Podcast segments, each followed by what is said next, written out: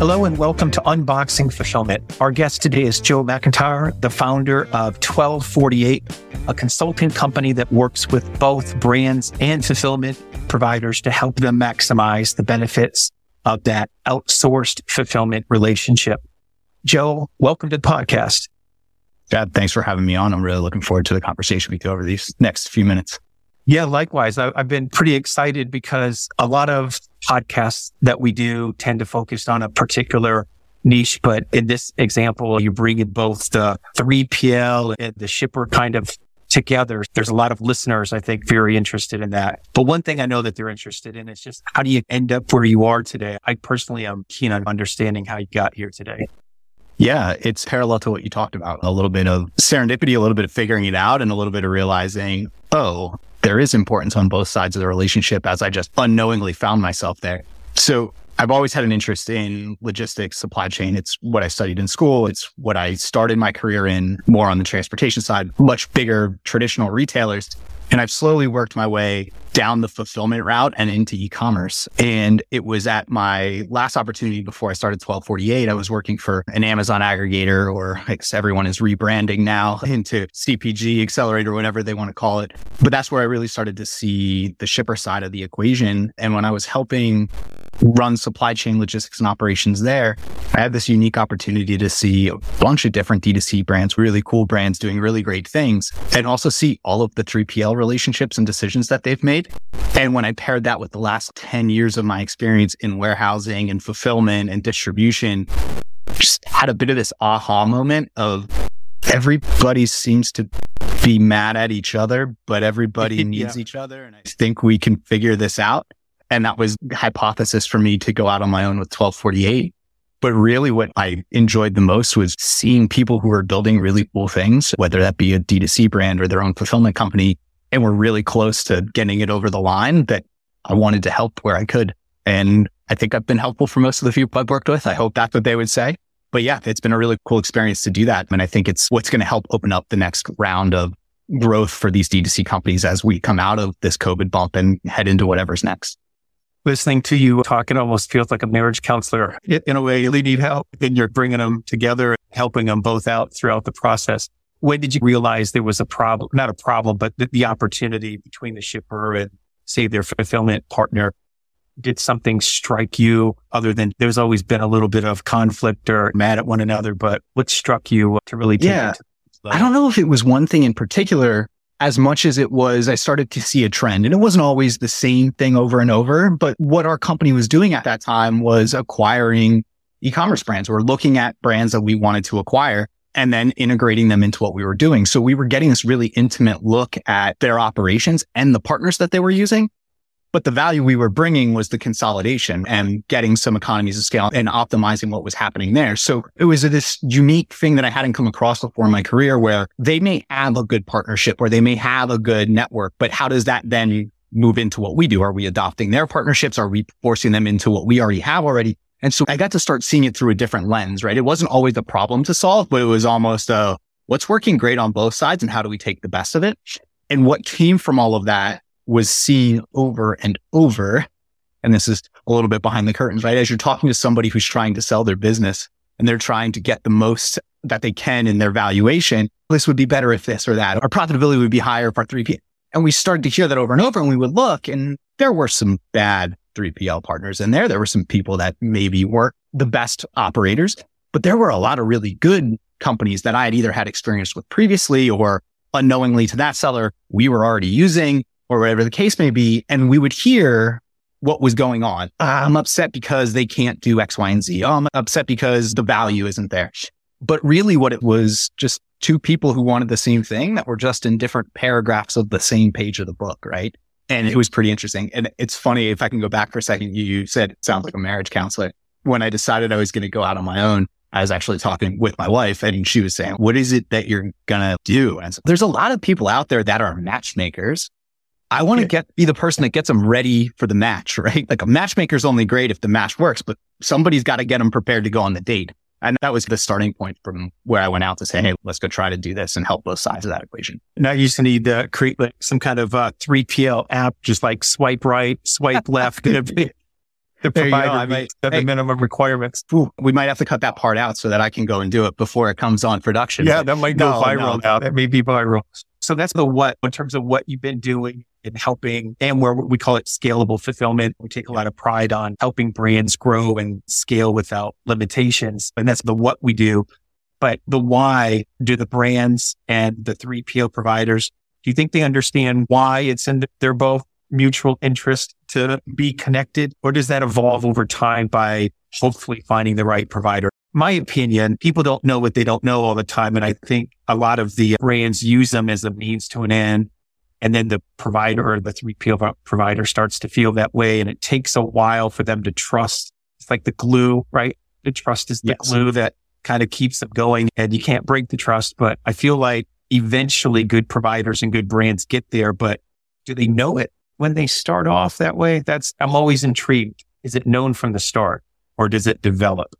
It's a little bit of all of it. It develops over time. The trust piece that you said is really important and the trust is really hard because early on, it's hard to work with the trustworthy brands, right? And that's not meant to say that smaller fulfillment providers are not trustworthy, but they're also trying to make a go at it, right? The cards that they're playing with at that time in their business journey different. And so if you have a bad experience early on, it's going to shape your perspective either of a shipper or of a 3PL provider or fulfillment provider from that point in time. I think generally everyone understands why when they go into the relationship, it's important right? But if we think about it, especially I think for the audience here, D2C by and large is associated with a startup, a small brand, somebody who's starting to grow, right? Versus a big known brand that just starts shipping direct to customer. And because of that, by nature, at least what I've come across and what I've experienced is a lot of the shippers are builders, right? But they're builders when it comes to a product or to a brand or mm-hmm. sales and marketing. They're really good at that. And to your point, you just don't know what you don't know. And the experiences, the skill set and the things you value or the things that you default to as important are much different when that's your experience versus somebody who's typically either the manager of a 3PL operation or the owner of a 3PL operation who's going to be a lot more operational by, I yeah. said operations a lot, but a lot more operational by nature, right? They're going to be very process driven. It's going to be very black and white. One plus one is two there's only so much capacity in the system, whatever the case may be. Mm-hmm. And because of that, the conversations can be very difficult early on. But in reality, to your point, it is mutually beneficial for them to find the right relationship. I think back to when I was in college, I went to a very large state school and I could have joined and done in any club, any sport, anything I wanted to do because I had every option. But because of that, I, I did nothing. And I think there's a little bit of that paralysis when it comes as well, especially from the shipper side towards the 3PL if you don't know what you don't know, how do you know if you're making the right decision for the business that you've sunk all of your blood, tears, yeah. savings, family into, right? And I'm curious, I'm curious too. A lot of the brands may be in startup mode, like you just yeah. mentioned. Let's just take a brand that it's beyond that startup mode and maybe they're on their second marriage. They're on their second 3PL provider. I'm going to assume that they're coming off of a bad experience. Maybe and when I say bad, maybe their provider wasn't able to grow and help them scale, or maybe it was service related. They're switching for a reason, cost, whatever the reason is. And they come to their next provider. Do you find that second relationship that the brand is jaded because of that first one? Or do you find that they're just better now they're experienced now they know what they know? Do you have any insight as to that? I know it's a little off topic or not no. off topic, but I'm very interested for listeners who may be in that stage. Okay, I'm no longer a startup, but I've got a provider that's just not doing it for me. And should they feel jaded or should they feel uh, in a better position now because they've gone through some lessons learned? Yeah, I would say they should feel like they're in a better position. If they feel jaded, I can also understand that too, right? It all depends on what happened in the relationship and being a little bit jaded isn't necessarily a bad thing when you go into the next one. Part of it also is just the natural growth of the business, right? Not every logistics, fulfillment, supply chain, anything within business is not one size fits all. If you and I both own a company and we both sell the same widget, right? We just have a little bit different yep. of a thing. We might have the same top line revenue, but we may run our businesses completely different and we have different things that we focus on and we have different needs. And therefore we don't have the same needs for a 3PL provider, right? And that could be very much the case for a lot of places. And so I encourage people a lot that you should never go into a relationship thinking that this 3PL provider is my 3PL provider for the rest of my time. Cause if that's the case, then more likely than not, you're the majority of their business and that's risky for you, right? Because now all your eggs are in the basket and you're a big portion of who they are. And, and that brings its own challenges. I'm a big proponent within fulfillment operations, whatever you want to call it within your business of luck favors the prepared is a big thing, right? So be prepared, but also you have to execute for today while you're building for tomorrow. And that's a mindset that you need to take in fulfillment as well, right? You don't always know what's going to happen today and you need to be able to execute what's happening today, but you have to be thinking through to the future. And that's where I see a lot of the challenges, right? People get jaded when they go to that second relationship because they've gone to that second right. relationship two, three, five yep. years too late because they were just lost in the weeds of what was going on in the moment. And I can't blame anyone for that, right? Because you're in the thick of your business at that point, but you have to be able to set yourself up on that runway to the next piece. And there's ways that you can do it where it's not painful and not super expensive and it doesn't ruin the relationship with your current provider. They may actually be happy because you may be stretching them way further and thinner than they wanted to be as well. But that comes to some things I think we're going to talk about further on in this conversation around communication and expectations and things like that. What do you think are some of the common mistakes that the shippers or the brands make with their 3PL specifically? Is it alignment that they're not aligned? Is it that the expectations aren't met? Like, where do you see the most common mistakes? Yeah. Happening? Alignment, I think is the easy answer, but I think behind alignment comes communication expectation, right? Like those both play into the alignment. The biggest challenge I see or I have seen, and this is both in the brands that we were acquiring or when we were looking for new 3PLs. When I talk with some clients now, they're just not with the right provider. It's not that the provider is good or bad. It's just not right for them. And that is often because they're chasing cost versus looking at value proposition. Value and the, they're, they're, it's right. transactional. Exactly. The shipper. They're just, It's, a, it's, not a partnership. They're just yep. looking, just, yeah. Yeah. That's a great, that's a great term for it. And allow me to nerd out a little bit on it, right? Like nothing about supply chain really can be transactional. When you're inbounding something to that 3PL provider, it's for sales. You placed that PO on three months ago, two months ago. If you're really expecting if it's local, maybe a month ago and you're selling that over the next 60 days or so, you're getting ahead of something that's coming. So that takes planning. But if that's how you're going to approach your sale and you're going to approach your brand that way, it's hard to then be very transactional with your 3PL, right? Or if you're going to just say, ah, you missed this SLA once I'm out of here. That's tough, right? They need to be helping you grow forward. And so I think that's one of the things that is challenging that I see often. And then the other piece that I see often too is not just it being transactional, but I don't know if outsource is the right word for it, but it's this mentality of we're giving you our fulfillment. It's yours now. There's no conversation again until something's gone wrong. And I'm going to be a little bit vague on the example I'm going to give. In a prior experience that I've had, I was working with someone who's very frustrated because their 3PL was not hitting the SLAs for inbounding on products right before peak season. And we were up against timelines called the 3PL, received seven containers without notification of when they were going to, they knew they were coming, but no one called for appointments. No one called for anything. It was all live unloads. It was all floor loaded. The customer, they all showed up on the same day. That customer only did five containers the whole prior year across the whole year. Right. So when you think about a 3PL who you're not the only customer for, who is having to plan labor, plan flow, plan special projects, inbound, outbound, whatever that may be, and you have something that out there, that's a challenge, right? And so is right. that really the 3PL missing that SLA or is that really something on the inbound side? And when I, we talk with that brand, then, hey, what happened? Where was the drop in communication? This is what I'm hearing is going on. What's going on? All they should just know because we always peak at this time of year and we told them that we were launching a product. Okay. Did you tell them when you were launching the product? No, but they knew it was coming in Q4. November versus October versus December 24th It's going to be a little bit different for some people. It's just that mindset that I see people trip up on a lot. And it comes back to your point, right? Not malicious in any sense, but people just don't know what they don't know. You can't really push it out. You got to be involved. When you're hiring that 3PL or you're contracting with that 3PL, they're a contractor for your company. They're a fractional support, whatever that may be. Yeah.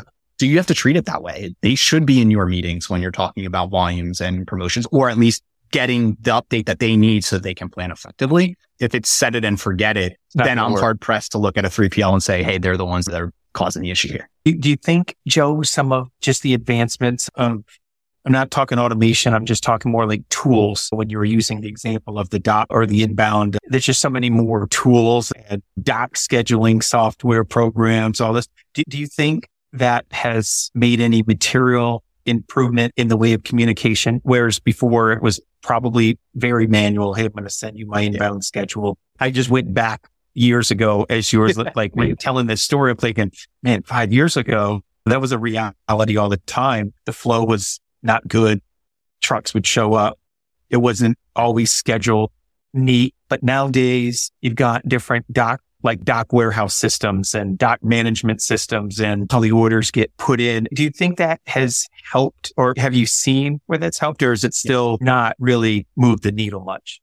No, I've seen where it has helped. The places where it has helped the most is where the 3PL provider has also held a very high standard, right? We talked about expectations right. also on it. Yeah. I'm a big proponent of software, but software is only as good as the underlying processes that are there, right? Coming back to what shippers being jaded, right? If you're going to charge me WMS yeah. fee or a fee because you put in this new system, but the system's making my life more difficult because you rolled it out poorly, that's a really bad shipper experience. But at the same time, if I'm going to see the value of it because I don't have to go back and forth six times, I don't have a trucker calling me because they couldn't call you because they couldn't do whatever. And I just know someone on my team needs to take 10 seconds to put in the information I need in the system and you've made it simple for me, then it's great. I think that has made life a lot easier. The challenge is in the small and the mid market, both on the shipper side and the 3PL side, when you're running a lot leaner in terms of cash flow and headcount and administrative prowess, how do you justify that investment in time and in money while also executing for today? And I think that's where you see the missteps and the people who do it really well do it really well. And so that's something to think about as a shipper. Do you want that? Do you need that? What does your side of the equation look like when you're having to interact with your 3PL partner? On this issue of forecast, I tie it to forecasting, like going back it is to the dot. How good are the brands at forecasting? How good are the 3PLs that providers that you represent are at forecasting? Yeah. Is it getting any better? The fulfillment providers are only as good at forecasting as their brands are because they're dependent on that information. I think when we talk about forecast, it's a broad topic. Good at it, you have lower people who have lower bias and better accuracy. A lot of the people I'm working with are on the smaller end of the spectrum, at least from a brand standpoint. And so when we're talking about good there, we're talking about binary. Like, are you forecasting or not? and I was talking about this with someone the other day, which is you want to be your 3PL's favorite customer over the next three months, like just give them something.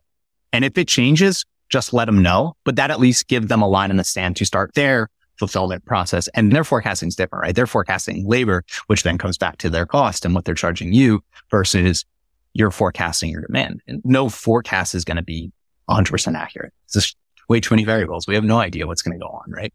But having something and then putting in some basic but standard forecasting techniques, right? Okay, let's have a buffer. Let's think about what our MOQs need to be and when should we reorder? And if you forecasted 2000 units in November and 2000 units in December and it ends up being 3000 and 1000, if you have the rest of your system, you may need to trigger some orders at different times, but you're probably not ripping your hair out on Black Friday morning going on in trouble. Right. Yeah. And so you have to understand your risk tolerance as well. I would say brands are getting better at it. There's a lot of good software out there now that can at least help with the basics. And you don't have to have a background in statistics or a background in forecasting to really make it work. You just need to understand your level of risk tolerance, what your cost impacts are going to be if you're carrying too much or too little, and how much of that you're willing to take on. Another topic of curiosity of mine is I think a 3PL as a general comment knows where they stand with their shipper or brand. There's a QBR, there's a scorecard, there's a metric, there's a phone call, there's escalations aside from surveys that we send out. So you always know how you feel, right? I always know where I'm at aside from the surveys, kind of fill in some color. If you're a brand though, or shipper, how do you know how you're doing with the 3PL? If you're a brand listening or a shipper listening, I think that's something to probably think about because a lot of times it may be not one way, but creating touch points to try to learn to get better the opposite way. Do you yeah. have any examples or perspective on how good shippers have created that communication flow? Yeah, I love that you brought this up, the two way piece of it. I have an example of where it worked. I have an example of where it just made it help us go from not good at all to doing better, but it's incremental progress. And it comes back to the mindset of by and large, the default assumption is this the relationship between a shipper and a fulfillment provider is transaction, right? You missed your SLA, not what did I potentially do to make that SLA? Yeah, to contribute to that. Right. Yes. And so that is what I encourage brands to do a lot. Like, I'm going to use a bad analogy, but it's a lot easier if your front door hinges are broken to just spend the time to figure out how to fix your front door than to just sell your house, buy a new one and move. So that's what I try to help them understand. And the two examples that I use, and I'll use names for this one because they're big companies and this was a long time ago. But one of my first roles, I was doing carrier performance and carrier management for Dick's Sporting Goods. And one of our big providers at that point in time for transportation was Swift.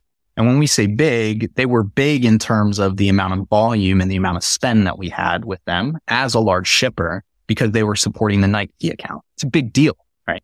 That's a lot of volume. But what you forget is even if you're at a big place, there are a lot of people who ship a lot of stuff. And we were asking a lot of questions, rightfully based on how performance was going and why relationships were going one way or the other. And when we came in, they showed us the customer scorecard and they said, Hey, we've been doing customer scorecards and let's take a look at this. By the way, we, we may be the fifth largest person for you in terms of spend, but you're way out here on the tail of the bell curve. and it was one of those aha moments for me and was really helpful for me in my career and has changed my perception of this a little bit, which is, oh, okay. It is a two way relationship, right? I'm demanding a lot of them because they represent a big portion of the portfolio that I'm managing, but they're only going to give me what's worthwhile for them. The last three bids, we didn't really increase their spend with us all that much. So why are they investing in that relationship with us? That's one example. The second example is we had a 3PL that was our consolidated 3PL when I was at the company I was at prior to this with a portfolio of shippers. We didn't do a great job on the integration very early on. And a lot of that had to do with just where we were in our life cycle as a company, less than a year old, bringing together all these different brands and supply chains. But we started to do, Hey, every week we're on the phone. The first few dozen calls were not great they were all incrementally better. But then we started to hit a breakthrough of, okay, here are the things that are important to us. Here are the metrics that we want to make sure you're hitting. This is what we're seeing. Tell us why. And then, then that opens up the conversation. And then I really pushed the team at that point to say, what do we need to be doing differently? And we uncovered some stuff there. Like we had suppliers that were just not marking boxes, right? We had told them in our prospectus that we were shipping single SKU pallets. Guess what wasn't showing up? Single SKU pallets were not showing up. So why yeah. is it taking so long to inbound? Oh, because you had five items on here and for some reason they packed four of them inside and then around the wall of the pallet was the fifth one. So that's why our inventory was off. And so that relationship and that conversation started to go. Now, this isn't just on the shipper, right? Like we asked for that and shipper should be asking for it, but a 3PL should be pushing for that too, right? Right. Yeah. Because the shipper always is going to hold you to the contract and always going to hold you to the SLA the 3PLs that I see that I really enjoy working with and that are really making strides and helping these brands explode are the ones who are going, Hey, here's some feedback for you. Your carriers are always late. I'm guessing you're getting charged detention. I'm guessing you're getting charged all this stuff, right? It's not because we're not unloading them. They're missing their appointments consistently. Just a heads up. Exactly. Yeah. I feel very strongly wanting to recommit to this process because you get put into the normal cadence of looking at the scorecards and whether your weeklies or monthly meetings. And at the very end, after you rush through all of it, a shipper or a brand may say, do you have anything for us with 30 seconds to go at the end of a call? And normally the team, the 3PL is like, we're all good, thanks. But I think there has to be room to create that value outside of other calls, just feedback sessions that aren't attached to an existing call, just a separate feedback session that goes deeper to those examples of detention. And then you all of a sudden the shipper sees the value of the provider, that the provider is taking those issues proactively and solving things. And that creates, I think, the relationship and the communication, but it's just missed on both parts. It's time away, right? It's tough conversations because you're talking performance. but it's an investment in your business. Mean, we've talked about it a lot, right? It can't be transactional anymore. It needs to be partnership based. It needs to be relationship based. You have to nurture that especially for D2C shippers, you don't have a brick and mortar presence, right? Like your fulfillment partner is the only physical connection between your customer and the checkout experience. From when they send you money and check out at their cart, right? To it showing up at their house, you're at the mercy of everything that fulfillment provider does. A mispick, broken package. I'm a company that really pushes sustainability, but my product just showed up in a box that's four times the size of what it needs to be with all this extra plastic dunnage, uh, that's not a really good customer experience. And so how do you really go through that? And I think your point is spot on. It's got to be a balance between here are the calls that are our tactical SLAs. Here's your update on volumes. Here's the update on marketing things that are coming for sales spikes for your planning. And let me come and see the warehouse and feel what's on the floor and see what's going on. And let's get lunch and let's talk about, Hey, how is the relationship going? What do you have coming on? Oh, you're opening up a new facility. Oh, you're about to bring in some robotics. Oh, you're testing this product. Oh, that's awesome. We'd be interested in doing that. Oh, we're looking to acquire a brand and therefore we're going to double our volume or we're about to expand or whatever the case may be. You learn a lot in just that conversation. Mm-hmm. And that's what we tried to push to a lot when I left the company I was at before this. We were really starting to turn that corner where we were getting mature enough as a company that we could, okay, these things are working. So it's not firefights all the time. And we're going to commit to this because on, yeah, on a schedule. It. Yeah. And there's a lot of brands that are out there now that may feel like they're not at that step yet, that they can't do that yet. And when they commit to doing that, they're going to start to see these doors that start to move and these opportunities that start to right. open up and the growth start to happen. Right. And yes, it may cost a little bit more when you look at the P&L, right? You may have a little bit more charge there, but you're also going to see a top line that's going higher and you're also going to see throughput that's going faster. And you're also going to have a better response when you go and you start to negotiate your rates. Return, all that stuff. Yeah, exactly. Oh, Now you're a shipper they want to work with. So when you come and say like, Hey, I'm getting pressed right now. I really need a 3% discount on what this fulfillment rate is, or I need to renegotiate. Now you're negotiating in good faith. And now they know that you're a partner with them and the opportunity for them to be open to that conversation is way down. Value create. Yeah. Value starts to get created. Yeah. I know you bring brands together, the matchmaking, and I think probably shippers will provide you some general guidance. I would imagine what's the criteria. You may offer some of your own painting with the broad brush here, but is there a particular set of criteria that you always educate a shipper or direct them toward that's more important than another? Is there one that you really hone in on when you are evaluating 3PLs and say this, all things equal capabilities yeah. and solutions, but this is why this provider may be the fit for you. Yeah. I wish I had a silver bullet answer for you on that. I don't because it's going to be different for everyone, right? There are some people that are going to mm-hmm. value speed or their business is set up for quick turnover, right? They're inbounding a lot. They're not holding it. And so you need somebody who's going to be able to fulfill quickly, almost cross stock for you. Other people, for whatever reason, may be purchasing twice a year, large chunks. And yeah. so they're going to be holding a lot, right? And so what I really encourage a lot of the shippers that I work with are two things. First, they really need to know their own business first. What is your business design? Are you designed for speed? Are you designed mm-hmm. for fewer orders? Do you have really tiny light products? Do you have super large bulky products, right? What's the because profile of your organization right. or where you're yeah. headed? And how does that 3PL exactly. fit within it? Exactly. You need to know that this is going to sound harsh, right? But when you're talking with the 3PLs, they're trying to close business. And the 3PL should also be trying to bring in people that fit what they do. Yeah. That's not always to be a great point. It's a great point. Know yourself. Yeah. And yep. so they could ask you a lot of questions and you may not know the answers. And then they're just going to price it that way. And you may go, but the more you know yourself and the more you know what's there is going to be the most important. So I spend a lot of time of what do we care about right now? What is our business designed to be right now? Is that what it's going to look like in a year and a half from now? Because I don't want you to have to do this again in a year and a half from now. And if it looks different, is this person also evolving that way? Right? Is audible? What is the, yeah. Right. Can you adjust? Yeah. Yeah, exactly. That's a great point. That's a great point. Yeah. And so that's one of the things, right? So if you're going to go, let's call it an FBA business, right? If you're an FBA business and you're going to go to an FBA prep center, that's awesome.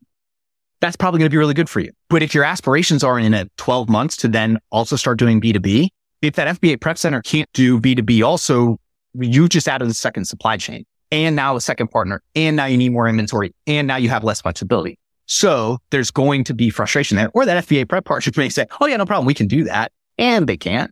That's Yeah. the big thing that I say is you really got to know yourself first as a shipper. And it- it's going to be hard. You're going to learn some stuff about yourself that you're like, oh, maybe not a great partner. That was one of the things I used to say all the time when we talk 3PLs. I'm like, look, I'm going to be upfront and honest with you. You're going to ask me a lot of questions and you're going to ask me. I don't have the answer. The nature of my business, I don't know what brand I may have volume wise in three weeks from now. I'm going to be a bad customer, right? And if I'm transparent about that upfront, then I'm finding people who are open to that, willing to that, and also understanding of that. And almost come full circle. We don't know what we don't know. If a brand doesn't know who they are, they may have a bad first experience because they selected incorrectly and until they learn and grow from that. That's awesome. Joe, just for the audience, maybe Yeah. let everybody know where they can find you or Twelve48. You direct them to the website or LinkedIn or Yeah, Twelve48 and everything you need to know about Twelve48, you can find at www.twelve48.co. And there's information there about how we help brands and how we help 3PLs and then some background about myself. And then I'm extremely active on LinkedIn and you can find me by searching Joe McIntyre Twelve48. Both will direct you back there or it's forward slash Joseph McIntyre seven and that'll take you to my profile. Wish I didn't have such a common name because it's 50 characters to type in, but that's what we got. So That's all right. We'll leave the link. We'll have the link in the, uh, the podcast. Thank you, Joe. And sincerely, thank you for uh, all of our listeners for listening to Unboxing Fulfillment. That does it for now. Stay safe, everyone.